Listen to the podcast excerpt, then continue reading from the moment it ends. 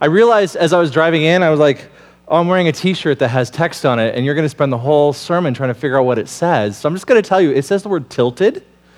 I got this from my brother-in-law who's a gamer, and it's, a, it's not a gaming term exclusively, but when like you're playing a multiplayer game and someone like beats you and then you, they beat you again, they beat you again, you get kind of tilted and you start making poor decisions. So that's what that means. So you don't have to worry about that the rest of the sermon because you now know what it means. it's so this is really cool. So I preached last in June. It was the middle of June, and at the end of that, this was my identity sermon where I took these and I knocked them down in a really dramatic fashion. It was it was my best sermon I've done. It was really great. Um, and after that sermon was done, I knew that I was preaching today, and so I was like, "All right, God, well, what?" What do you want to say in September? It's July. We have the summer. It's great. And he gave me uh, what he wanted to say today. And when, when he did, I was like, okay, that doesn't really fit where we're at. Like, I just talked about identity, and we're doing this like in Christ and the gifts of the Spirit, and we've been empowered for like the last millennium. And so I like I didn't know how it fit. And then Kurt came back from uh, taking care of his parents, and he was like, "Oh, I heard from the Lord, and I feel like where we're at is reset." And I went, "That's very interesting. I think I sort of have a sense of what my sermon should be." The problem is, I have a lot of ground to cover, and I don't know how I'm going to cover it all in one sermon. And then last week, Kurt preached Romans 1, and I was going to preach Roman, Romans 1 and Romans 2, and I didn't know how I was going to get out of Romans 1, because as you were here last week, you know, like you get bogged down in Romans 1. It's heavy, there's a lot to it. And so it's so cool to me that back in June, July, God gave me this, this sermon that I'm supposed to preach today, eh, completely out of context, and it's, this is like part two to Kurt's part one. So if you missed last week, I'm going to review it briefly, but you come see it. Uh, I, but if you did come last week, this sermon, like last sermon was like heavy. And like you kind of walked out feeling like, oh, it's kind of a bummer. Like this is, it's important and it's also kind of a bummer. This one won't be as, as heavy, hopefully. So just know that that's coming.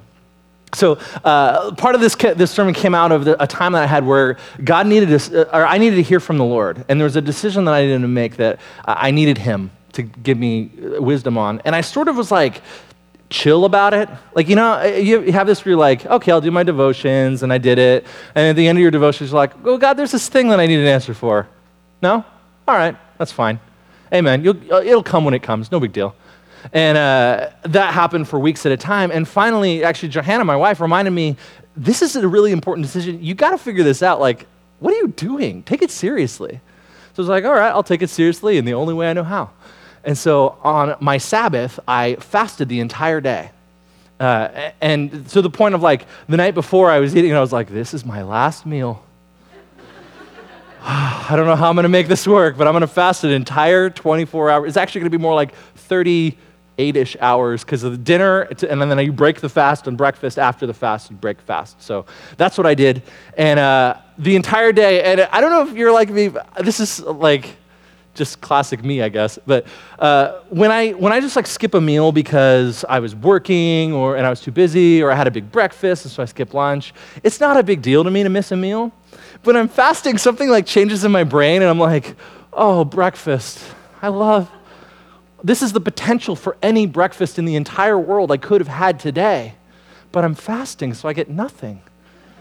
And then lunch comes, and I'm like, lunch, I love lunch. Lunch is the best, isn't it? What, and, and, it's not that I like was had this plan for lunch that now I don't have, but it, it's the potential for lunch. This could be pizza. Like, come on, this could be amazing. This could be the best lunch of my life. We could go out, we could have this like gourmet, multi-course lunch, and it would be incredible. But I can't because I'm fasting. And then dinner comes along, and it's the same thing. I'm like, I could have had pizza twice in one day. What's going on? Oh, and like, so I like feel this like weight of fasting, and I don't understand what it is, except just my brain is weird. Because uh, it could have been pizza, it could have been anything. And yet somehow I survived the fast. I know, against all odds. Thank you. Thank you for that. By the way, I had a clicker and I gave it away. Thank you. And so when I finished this fast and I felt like God, God spoke to me and I, I heard the answer that I needed and I was feeling so good about myself. Like I was like, I fasted an entire day. Yeah. How many Christians fast in 2018? None of them. Most of them don't fast. And so uh, that, like I sort of had this like pride welling up in me, right? Like, this is, this is really great. I fasted an entire day, and God spoke to me in an amazing way. And like real talk, it was my Sabbath, and so I wasn't gonna go out anyway. So like these potential meals I could have had were like top ramen and like chicken strips. so, but but I did it and I accomplished it, and I felt so good about myself. I'm going to direct you into do the next slide until I get a clicker. Uh, and so then I was reading the book of Acts, and the, in the book of Acts it says this. Uh, one day, as these men were worshiping the Lord and fasting, the Holy Spirit said, Appoint Barnabas and Saul for the special work to which I've called them. So, after more fasting and prayer, the men laid their hands on them and sent them on their way. And I was like, All right. For them, it wasn't really a thing. They're just like, Yeah, we were just worshiping and fasting. No big deal. And then, like, God spoke to them. And so they're like, Oh, let's fast some more. We'll just do a little longer. That's cool. And so I'm like, Huh, maybe my, like, one day of potential pizza was not actually that big of a deal. And then I was reminded of all the other stories in the, in the Old Testament in particular where they fasted, like, like this one. Uh, in the book of Esther, Esther, I was going to say Esther's the man, but she's a woman, but she's like the best. She's the best. Uh, Esther sent this reply to Mordecai Go and gather together all the Jews of Susa and fast for me. Do not eat or drink for three days, night or day. My maids and I will do the same. And then, though it is against the law, I will go and sing the king. If I must die, I must die. So she just told, told the entire assembly, the entire Jewish people, hey, three days. So, and I'm going to do the same. So she's already done three times what I did. And then you go to Daniel. The vision came to me. I, Daniel, had been mourning for three whole weeks. All that time I had eaten no rich food, no meat or wine had crossed my lips, and I used no fragrant lotions until those three weeks had passed. No meat or wine for three weeks. So he's already like, three weeks, that's 21 times what I did. And then it, when you heard me tell a fasting story, you immediately went to Jesus. Thank you. The Sunday school answer. Someone's got to give it. Jesus, full of the Holy Spirit, returned from the Jordan River. He was led by the Spirit in the wilderness where he was tempted by the devil for 40 days. Jesus ate nothing at that time and became very hungry. 40 days and 40 nights with no food. 40 times more than what I did. If, if this scripture is written about me, it'd be like, and then Kevin went 40 minutes without food and he was very hungry. so we ordered a pizza. I got to incorporate pizza in my sermon somehow, right? Uh, so, when I, so when I compare myself to the early church, I don't look so good, do I? When I compare myself to the Jewish faith of old, this Jewish tradition that we come from, I'm not looking so hot. When I compare myself to the Christian church in the US in 2018, I feel great, right? When I compare myself to me last year, man, I'm doing awesome. But when I compare here, I'm like, oh, that's nothing. I'm actually not doing that impressive of work. And it's not just fasting, right? Like if you look at my next slide. So uh, there's this thing that we do that in the Christian world called spiritual disciplines. And I actually shouldn't have put this up because now you're going to read it instead of listen, but that's okay. Um, so the idea of it is a discipline is just a thing you do to accomplish a goal, right? So like if you want to run a 10K, you don't just wake up the morning of the race and go run. If you do that, you literally might die like your heart experiences they hook uh, 10k people people who run a 10k up to an EKG machine and your heart is doing the same thing as when it had a heart attack. Like it's intense. So you have to prepare for that. You have to be disciplined. You do certain disciplines to accomplish that goal. And it has to be the right disciplines right? You have to run a lot. You have to go endurance. Because if you try and like i'm going to run a 10k so i'm going to lift a bunch of weights. Okay you're, you're getting in shape, you're kind of in the right sphere, but it's not actually the right discipline to accomplish what you want to do. Or if you're like, man, when they talked about serving on the worship team, I just want to learn how to sing. I would love to sing. That would be amazing. There are certain disciplines you do, ear training, like doing all the all the like weird stuff that we singers do, actually is a discipline that helps us improve our singing. But if you learned music theory, it's a great discipline, and I think everyone needs to learn music. Every musician needs to learn music theory, but it's not the right discipline to get you to the goal that you're trying to accomplish. So we've created these things called spiritual disciplines, and they're not, again, it's not like I'm going to try and earn God's favor. It's just a discipline. It's just, I want to accomplish a certain depth with the Lord, so I have to do these certain disciplines. And there's a couple great books. Uh, Dallas Willard wrote one, I think it's The Spirit of the Disciplines. Uh, uh, Richard Foster wrote The Celebration of Discipline, fantastic. Um, this is just a list of, I think this is Dallas Willard's, how he arranges it. And he puts them into two categories the disciplines of abstinence, which are things you don't do, and disciplines of engagement, which are things that you do. And if you look at this list, so my uh, fasting is on the abstinence list. Uh, uh, it's a discipline to fast. Uh, just to give some definition a, a, little bit, frugality is like being frugal, like don't spend, uh, I was going to say willy nilly. Is that still a thing people say? Anyway, uh, chastity, yeah, secrecy is like that idea of like when you pray, don't pray out publicly, pray in the private parts of your house. And when you give, don't like tell everyone you give. Don't like preach a sermon about how you fasted for a day. Like that's what secrecy is. so that's two strikes for me. Uh, and in the, in the, in the engagement side, study is like Bible reading. And so we do that, right? Like, it's like soap. So, does anyone else do soaps? I love soap. I mean, soap as a concept, yes, but also soap, the Bible study that we do. Uh, so for me, when I do, when I do Bible, st- or, uh, like soaps, so, sometimes, not all the time, I'm like racing through the scripture. I'm like, all right, the point of soap is to find a speed bump. So, God, I don't have a lot of time. If you could just give me that speed bump real quick, I'm coming in hot, 70 miles an hour. Just hit me with that speed bump. All right, I got it. Good. Next. Or uh, worship. Worship is a discipline, and it's not just like a corporate thing. This is a personal worship thing. Uh, celebration, service, prayer, fellowship. I think all of those kind of make sense. Uh, there's one that some of you here looked at and you're like, I'm an introvert. So you, you're like, solitude. I got that one. And you turn to your extrovert, like loved one, and you're like, suck it. Solitude. I got it. But here's the definition of solitude the practice of spending time without any others or any distractions. Dang it, I was so close on that one. So, like being by yourself and like reading a book, sorry, introverts, that's not solitude. Like being home and like watching Netflix, just browsing Instagram, that's not the spiritual discipline of solitude. Solitude is like my phone is in the other room, and once my like jitters wear off from my phone not being near me, I'm just it's just me and the Lord, and I'm just being oh, free from distractions. So these are the spiritual disciplines, and if we look on this list, we're like, it's pretty sad, my life, right? Like, would is any of this? Would I give myself an A for any of these? Nah. And the problem, the real problem, is that because I'm doing worship on Sunday morning, and it's like worship is, is great on Sunday morning, but for me personally, I'm not, i don't have this personal expression of worship because I'm doing it on Sunday morning. So the, I'm doing this little thing, and it's preventing me from seeing this bigger thing. Because I'm like rushing through the soap and like, give me that speed bump, Jesus, and, and okay, got it good. I'm not spending like devoted time to study. Because I'm like fasting for a day and I'm like, woo, I'm good. I'm not ever to fast for 40 days because I did it, right? I checked that off the list. I did the discipline and I'm done. And it reminds me of this story that Jesus told in uh, Luke. If you remember, uh, like 35 years ago when we first started Empowered, uh, I'm just going to keep making that joke because it's funny to me. Sorry, Kurt. Again, I don't know why we make fun of you all the time, but here we are. Uh, in Luke 8, one day Jesus told a story in the form of a parable to a large crowd that gathered from many times to hear him. He said, A farmer went out to plant his seed. As he scattered it across his field, some seed fell on a footpath where it was stepped on, and the birds ate it. Other seed fell among rocks and began to grow, but the plant soon wilted and died for lack of moisture. Other seed fell among thorns that grew up with it and choked out the tender plants. Still, other seed fell on fertile soil. This seed grew and produced a crop that was a hundred times as much as had been planted. When he said this, he called out, Anyone with ears to hear should listen and understand.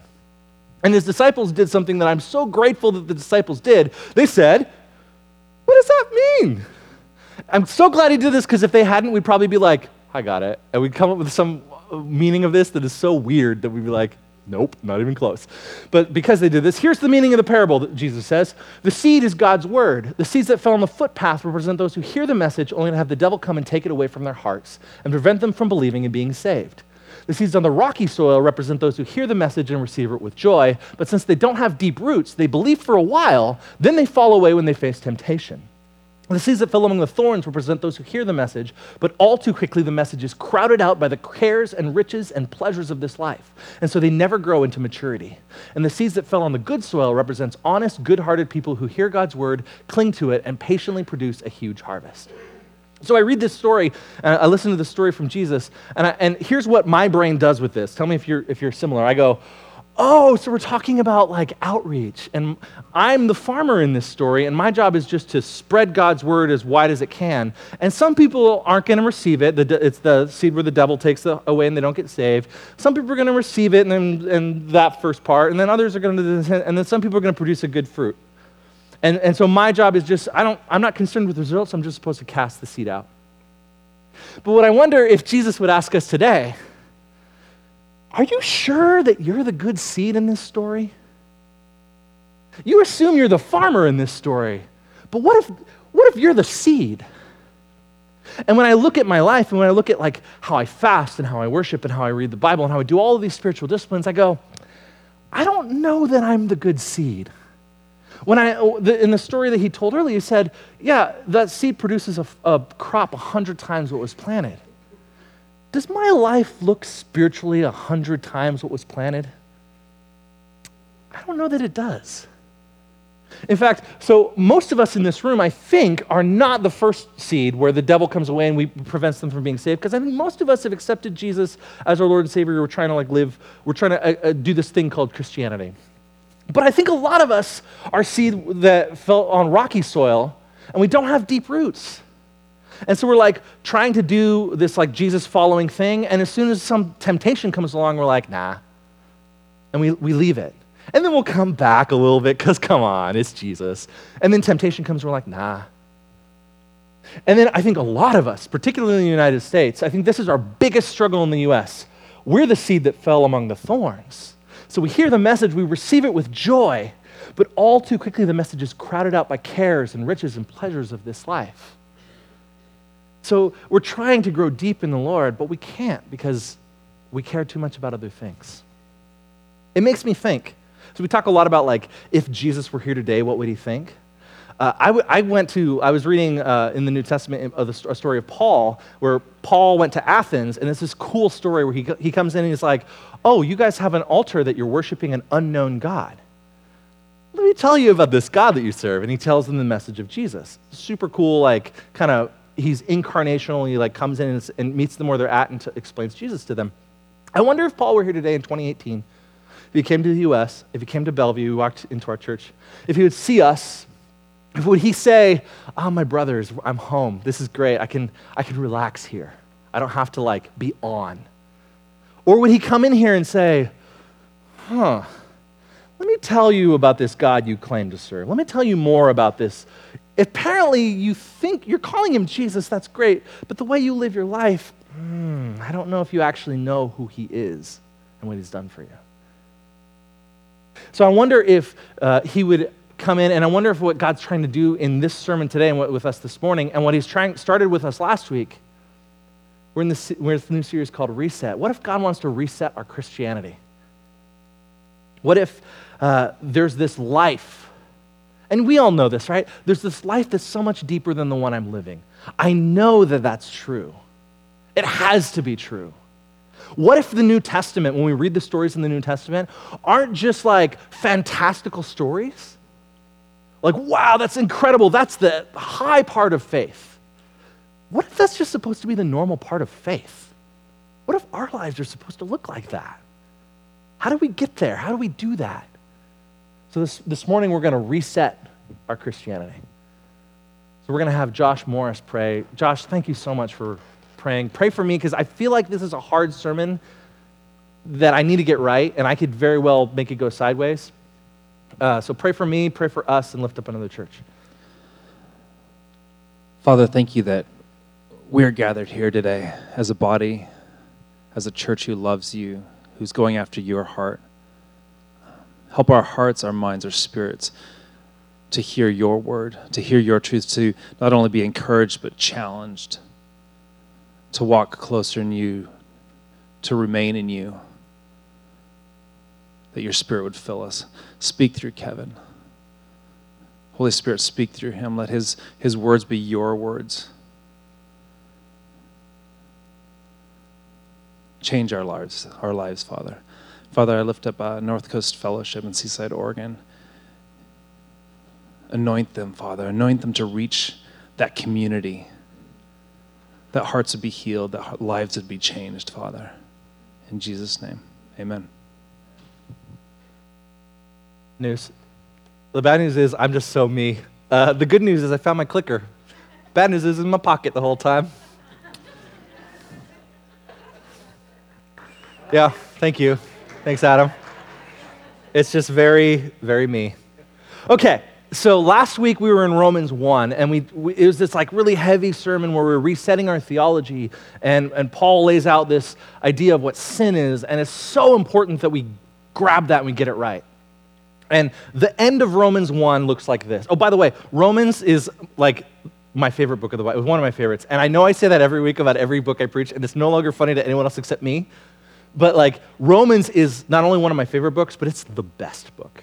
Like, if somehow some weird circumstances came together and we lost all of the Bible, digitally and physically, except for Romans, like, I think we'd be okay, because Romans is that good. And so, like, when you're at the end of my sermon, when you're like, I'm gonna, I'm gonna do this, read the whole book of Romans, because it's so good. All 16 chapters. Uh, so, Romans 1 starts like this. This is the end of Romans. Uh, Romans 1 ends like this. Since they thought it foolish to acknowledge God, he abandoned them to their foolish thinking and let them do things that should never be done. Their lives became full of every kind of wickedness, sin, greed, hate, envy, murder, quarreling, deception, malicious behavior, and gossip. They're backstabbers, haters of God, insolent, proud, and boastful. They invent new ways of sinning and they disobey their parents. I love that that's in there. They refuse to understand, break their promises, are heartless, and have no mercy. They know God's justice requires that those who do these things deserve to die, yet they do them anyway. Worse yet, they encourage others to do them too. So that's they, those people, right? Like, we have to get our, it's important we get our theology right. And, and part of getting our theology right is like, they are, are doing things that God is not a fan of, and in fact says that his wrath is being poured out against them for these things. Cool. Yay, let's throw a party. It's fun. So here's where Romans 2 kicks off. You may think you can condemn such people, but you are just as bad, and you have no excuse. When you say they are wicked and should be punished, you're condemning yourself. For you who judge others do these very same things. And we know that God in his justice will punish anyone who does such things. Since you judge others for doing these things, why do you think you can avoid God's judgment when you do the same things? Don't you see how wonderfully kind, tolerant, and patient God is with you? Does this mean nothing to you? Can't you see that his kindness is intended to turn you from your sin? So it'd be easy, like as Christian churches, we get this reputation of like, we just point our finger at those people and be like, you're bad. And Romans 1 exists, so we can't just like ignore that.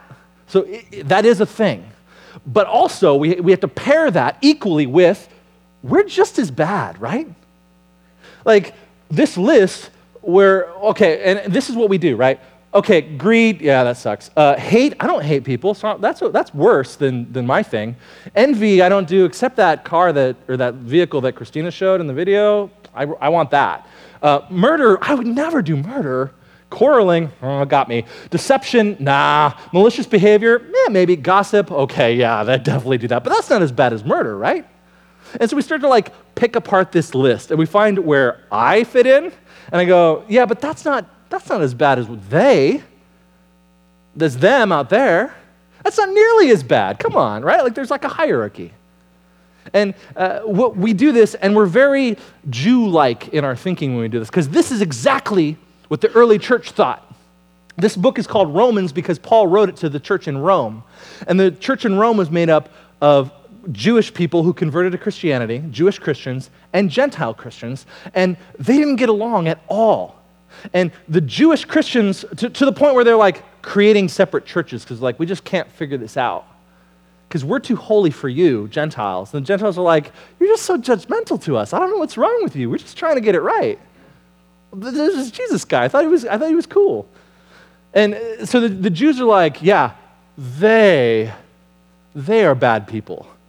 And when Paul writes this, they're like, yes, you're right. God's wrath is being poured out on them for these things because they're bad. Isn't it great, though, that we're the people of God? Isn't it great that we're God's chosen ones? Isn't it awesome that, like, when we sin, it kind of doesn't count? A little bit, like, because God, you, we're His people. And so uh, we, we've created this hierarchy of sin, and we're saying, and the Jewish people were just like, yeah, we're God's, we're God's, so who cares? And uh, Paul's like, No, you're just as bad. I think Kurt said this last week where he said, uh, where this last verse about his kindness is intended to turn you from your sin. He said, We relate uh, God not moving with God's apathy, his inaction with indifference. And that's not the case. He's being merciful to us, he's being kind to us. He's not giving us what we deserve, not because he's okay with what we're doing, but because he wants us to turn from our sin. See, it, it, feels to me like if we were in Luke still and we are following the narrative that we have, have been in, here's where we'd be in Luke. Oops, right here. Uh, Luke 28, two others, both criminals, were led out to be executed with Jesus. When they came to a place called the skull, they nailed him to the cross, and the criminals were also crucified, one on his right and one on his left. Then Jesus said, Father, forgive them, for they don't know what they're doing. And the soldiers gambled for his clothes by throwing dice. So we have Jesus on the cross. And he says this strange thing for someone being nailed to a cross. He says, Father, forgive them. They don't know what they're doing. And sure, he's talking about the soldiers, right, that are gambling for his clothes. Sure, he's talking to the Jewish leaders who had him crucified. Sure, he's talking to the Romans who went through this whole kind of mock trial and beat him and, and sent him to the cross. Yes, he's talking to those people. But I think he's also talking to us, church. The people who are saying, We're God's people, we're cool. He's just going to forgive me. It doesn't matter what I do. Because I have, I'm, in, I'm in His presence, I'm in His grace. So it's all good. And Jesus is saying, Forgive them. They don't know what they're doing. See, this is from Passion of the Christ. This is Jesus on the cross. And what, what God is saying in this image is that the things that you do and that I do, and they do, to be clear, and them and the, those people out there deserve this. Like, it's not just a little bit of gossip. It's not just, oh, it's fine, it's, it's just a little bit of envy. It's not like, my marriage isn't terrible, so porn's fine. No, all of this, this is the reward for that. So we who condemn the they, the them, the out there, this is what we deserve, and this is the condemnation we're pouring on ourselves because we are just as bad. None of us, you, me, anyone deserves a relationship with God. And like the, the uh, song, the Reckless Love song, I couldn't earn it, I don't deserve it. That's still true. It's not like we like came into the church, we became Christians, and now we, we're worthy, we deserve it. No, this is what we deserve. And this is what He paid for us. And the worst part is, we don't even know what we're doing. Every single time. We don't even know that this is what we're doing over and over and over. What is he, what is he calling us to do then? If this is true. There's this verse that we use, and Christians have used it so much, it's sort of like become a meme a little bit. It's Romans 8:28. You know this verse. You may have never stepped foot in a church or know who Jesus is, and you probably still know this verse. We know that God causes everything to work together for the good of those who love God and are called according to his purpose for them. And it's so memey that I actually made it into a meme. You're welcome. I didn't say it was a good meme. This is yeah. So we know God causes everything to work together, and we use this verse all the time. Norm- normally with us, we don't use it with them and the theys. They have to get saved first. But for us, we go, see, God causes everything to work together for us, for the they, or for not for the they, for the us. Because we love God, we're called according to his purpose for them. So God's just going to make everything work out, right? But I'm telling you, read Romans, read the entire book. It's so good. Uh, uh 16 chapters and it creates this like narrative arc that leads this is kind of like the midpoint it's not actually the mid it is kind of the midpoint of romans but it's it's the midpoint in his argument and here's the con here's some of the context of romans 8 since we're his children, we're his heirs. In fact, together with Christ, we are heirs of God's glory, but we have to share his glory, we must also share his suffering. Does your life look like that? Are you sharing in his suffering? It's not like some internet troll said something mean on my Facebook. He's like in prison. Like Jesus was beaten. Yet we, what we suffer now is nothing compared to the glory he'll reveal us to later. And the Holy Spirit helps us in our weakness. For example, we don't know what God wants us to pray for, but the Holy Spirit prays for us in, with groanings that cannot be expressed in words. And the Father, who knows all hearts, knows what the Spirit's saying, for the Spirit pleads for us believers in harmony with God's own will. And we know that God causes everything to work together for the good of those who love God and are called according to his purpose for them. Do you see the context? Everything works together for those who love God and are called to, are according to his purpose in suffering. And my life, a day of fasting is not suffering. 10 minutes of a devotion and then I'm out is not suffering. Like telling someone about Jesus and they're like, no thanks, I'm not really interested, is not suffering. The kind of life that God is calling us to live and the kind of gospel that Paul is, is presenting here in Romans is a gospel of suffering.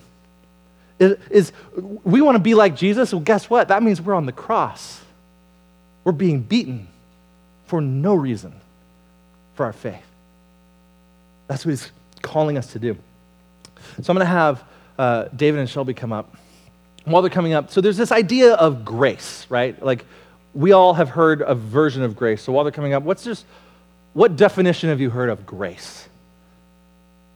You've all heard, come on, you know. Unmerited favor. Oh, this is like Sam, of course. Unmerited favor. Yes, that's true. What, what else have you heard? Maybe outside these walls. You guys don't like hear about grace outside these walls? There it is, getting what you don't deserve. That's the, you are so good with the Sunday school answers. I appreciate you. Not getting what you do deserve. See, that's what we Christians like to do is we have like it, the getting what you don't deserve, and then we like to flip it and say it's also getting what you don't deserve, not getting what you do deserve. Yeah. So those are all ideas of grace. Unmerited favor is a great definition of grace. However, when we talk about grace, grace, uh, we are Westerners, right? Yes, that's, there, there's not any question about that. We are Westerners. And we think like Westerners. And Westerners think in a very logical way, right? So if I say, What is grace? you're like, Ah, he's looking for a definition. Here's a line or two of a definition. And that's totally fine. It, we have a whole culture built on this kind of thing. This is logical. It is A, B, C, D. It follows we like linear progression, and that's great. However, the Bible is not, in general, Western. And the original audience of the Bible were not Westerners, they're Hebrews. And Hebrews are Eastern in their thinking. And uh, when you ask a Hebrew what is grace, they're like, hmm, grace is like a dance. Yeah, that's what grace is. It's the same way we're like, hey, uh, what's the kingdom of God like? And a, a Hebrew would say, hmm, see, the kingdom of God is like a farmer who sows seed. That's Eastern thinking. It's, it's both and. It's not linear. It follows random order. It's poetic. And so we have, we've been sold this idea of grace, and it's a good definition of grace. So I'm not crapping on your definition of grace, but it's incomplete because we are Westerners. And uh, so we think logically, but the, the New Testament isn't written in a logical, linear fashion. In fact, the idea of grace does not come from a um, spiritual wor- worldview necessarily, it comes from a business worldview. And here's what grace was in the first century. So we have David here. Thank you, David. You. so David is doing business, doing life, living his dreams, living his truth in the first century, and he. what do you think they were all hunched over in the first century? They're shorter, but not like dwarfs. What are you doing? okay. Uh, clearly, he offended somebody in the first century, and he now owes a great debt. I don't know, when we don't know how, who knows, it doesn't matter. But the problem is, he's not rich, he doesn't have money, he can't pay off this debt. So, what's he going to do? He's going to have to start selling stuff, and that's not enough, so he's going to have to sell himself. He's going to have to go to the person who he owes money and is like, I can't, I can't pay back this debt, so I guess I'm your slave now. I guess I have to do whatever you say. I mean, I have, I have a family too. Do, if all of us are your slaves, does that pay the debt? Does that cover it? And so he's kind of screwed. Like, there's nothing he can do. He, he has no options. But then he becomes a client, then Shelby comes along and she is a patron. And what a patron does is uh, she uh, uh, has all sorts of money. She's wealthy. She's, and she's like, I got it. I will cover your debt. And That's how David responds. You don't have to go into slavery. You don't have to sell your family. You don't have to leave your family. You don't have to do all of those things. I'm just paid in full. And they do, they now are entered into what's called the dance of grace. And it is a dance. And the way that the dance of grace works, so by the way, this is grace. You know, like an Eastern person would say, What's the dance of grace? Or what's grace? It's this. It's, it's the person who is given something that they don't deserve and not given something they do deserve. But grace is also the, the patron here giving something freely. And both of these, these two people now are in, in a relationship where they have separate rules. Different rules apply to different. So for Shelby, for the patron, uh, her rule, if you're gonna, if you're gonna dance the dance of grace, here's the rule. You give expecting nothing back no matter what, you just you give freely and you're like, I'm never to see a, any return for that investment. And it's okay. I'm not thinking about it. I'm not holding it over their head. I'm not looming over them. I'm not anything. You just you it, actually like in some of the early like uh, first century like letters they would, and they would remind people of the dance of grace they'd say just forget that you gave do your best to forget that you just you just gave them money because they can't repay you anyway so just forget about it and if Shelby, as a patron, just decided, you know what, I am to I'm to loom over a little bit. Maybe you do owe me. The dance is broken. It doesn't work. But Shelby's not like that, so then they can, they can continue to dance the grace, dance of grace. Because she's a good patron. And so she is, she gave and she's expecting nothing back, no return, nothing. No expectation on David. David, as the client, has a very different set of rules he must follow. For him to be culturally relevant, for him to continue this dance, for him to still be in this, in this movement, here's the rules that David has to follow. He has to receive, expecting to always repay it. No matter what happens in his life, he's always going to remember the gift that was given for him to dance. And in fact, so Shelby is pretending like nothing happened, just living her life. David's trying to like secretly find out what would bless her and do that. Secretly find out like what are her needs? What, is there anything I can do?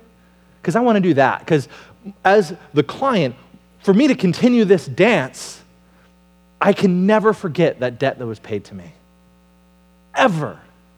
And in fact, I don't have any money, so I couldn't repay the debt even if I wanted to.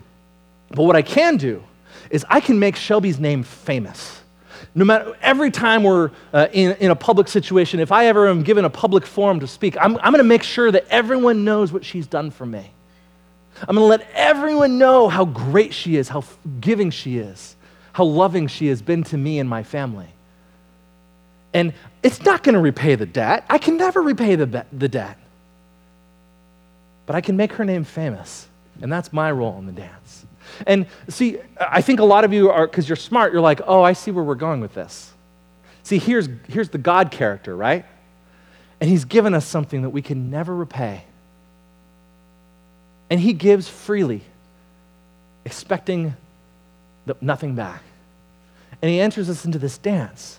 And when we first come to know him, we're, we're like David here. We're like, yeah, this is awesome. Let's dance this dance. I'm going to make your name famous. I'm going to do anything. What would bless you? I'll do it. I'm in. And then we sort of get a little casual about it, don't we? Start to lose interest a little bit. All of a sudden, you're missing your cues a little bit.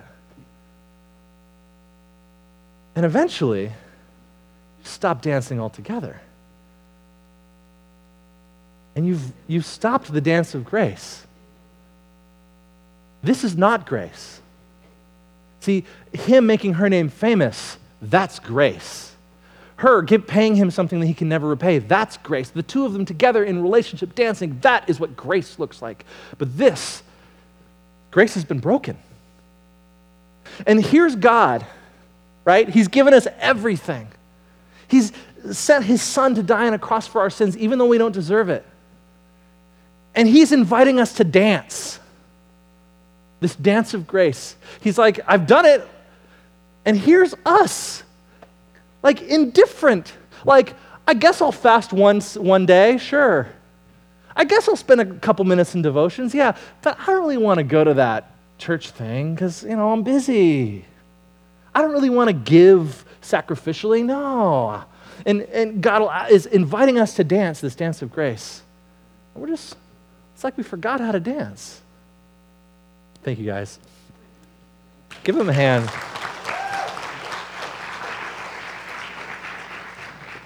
See, this morning, God is reminding us yes, they, those are out there, and we need to get our theology right.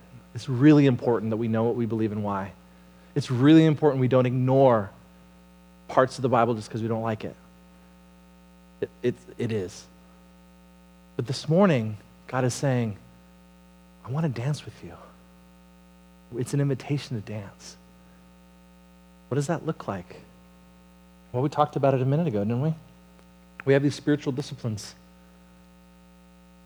And remember, He's given to us everything. He paid a great debt. We'll never repay it. We can't, even if we wanted to. It's impossible for us to repay. We can make His name famous. We can live our lives every single day asking Him, What do you want me to do? And then doing it. We can spend time studying His Word as a discipline because we know it's going to bring us closer to Him, because we know it's going to bless His heart. And we're not going to earn it. We can't earn it. Nothing we do is going to earn it. But we can spend time in silence, just us and Him, and be open to have Him speak. See, this version of Christianity that we've been doing isn't working, but it's just limping us along enough that we don't realize that there's something more. And this morning, God is saying, There's more. Will you dance with me? So, we're going to pray in just a minute. And what I'd, what I'd like is, I want to pray uh, for all of us that He would reveal to us listen, we're all Christians mostly in this room. You know how to hear His voice, you know when He speaks to you. You do. So, we're just going to ask Him to speak. And if He's going to, ask, He may ask you to do one of these disciplines and say, I'm gonna, I want you to take it seriously. He may do none of that. He may say, I want you to join LSK. I want you to join the worship team. Or I want you to go and pray in silent for someone. Or I want you to take someone out to lunch. Or I want you to be bold and, and at work and talk about me.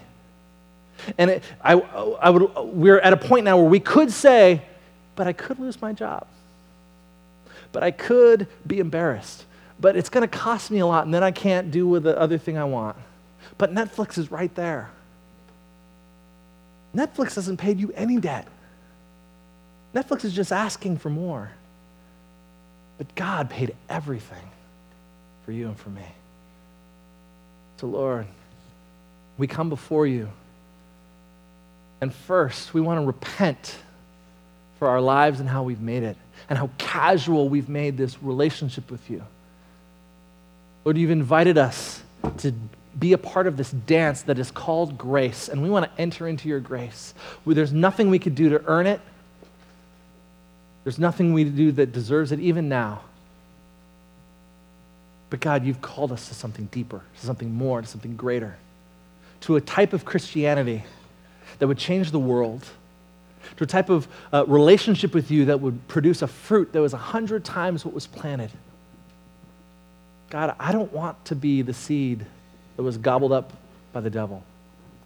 I don't want to be the seed that was choked up by the thorns. Lord, I don't want to be the seed that falls away because of temptation. I want to be the good seed. And so, right now, for everyone here, would you speak to them? Or would you tell us what you want us to do in this dance? God, we know we're not going to earn it. We know we're not getting more saved. That's not a thing. We just are your children. We're your heirs. And we want to be like you. We want to, we want to make your name famous. We want to do what will please you. So, would you speak about any of these disciplines or anything else? They're yours. And as God speaks to you, I want to encourage you pull out your phone, put it on your calendar, turn to the person next to you, Say, here's what God's asking me to do. Make it happen. And as you do that, go ahead and reach in front of you, pull out the two cups. God, we lift up this first cup to you that is the bread that represents your body. And we talk a lot about we stick our fingers and we crush it. And it is beautiful. And the room is covered with that sound of us crushing your body. But we also recognize that we did that. I did that. In my casualness with you, I've done that. In my casualness with sin, I've done that. I've broken your body. I've done that.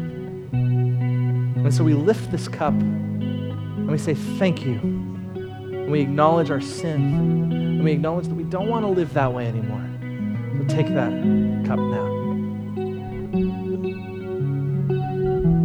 We lift up that second cup, a beautiful cup that represents your blood. Oh, thank you for your blood. This is the cup that represents the thing that changed everything for us, God. This is the cup that represents when you became a patron to us in a mighty way. This represents when you paid a debt that we could never repay. And so we lift this cup to you in acknowledgement that we will never earn this, we'll never deserve it, even now.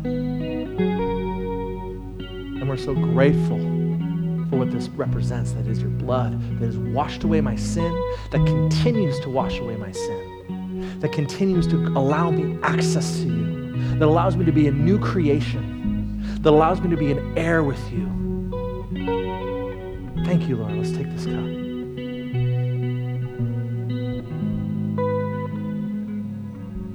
If the ushers would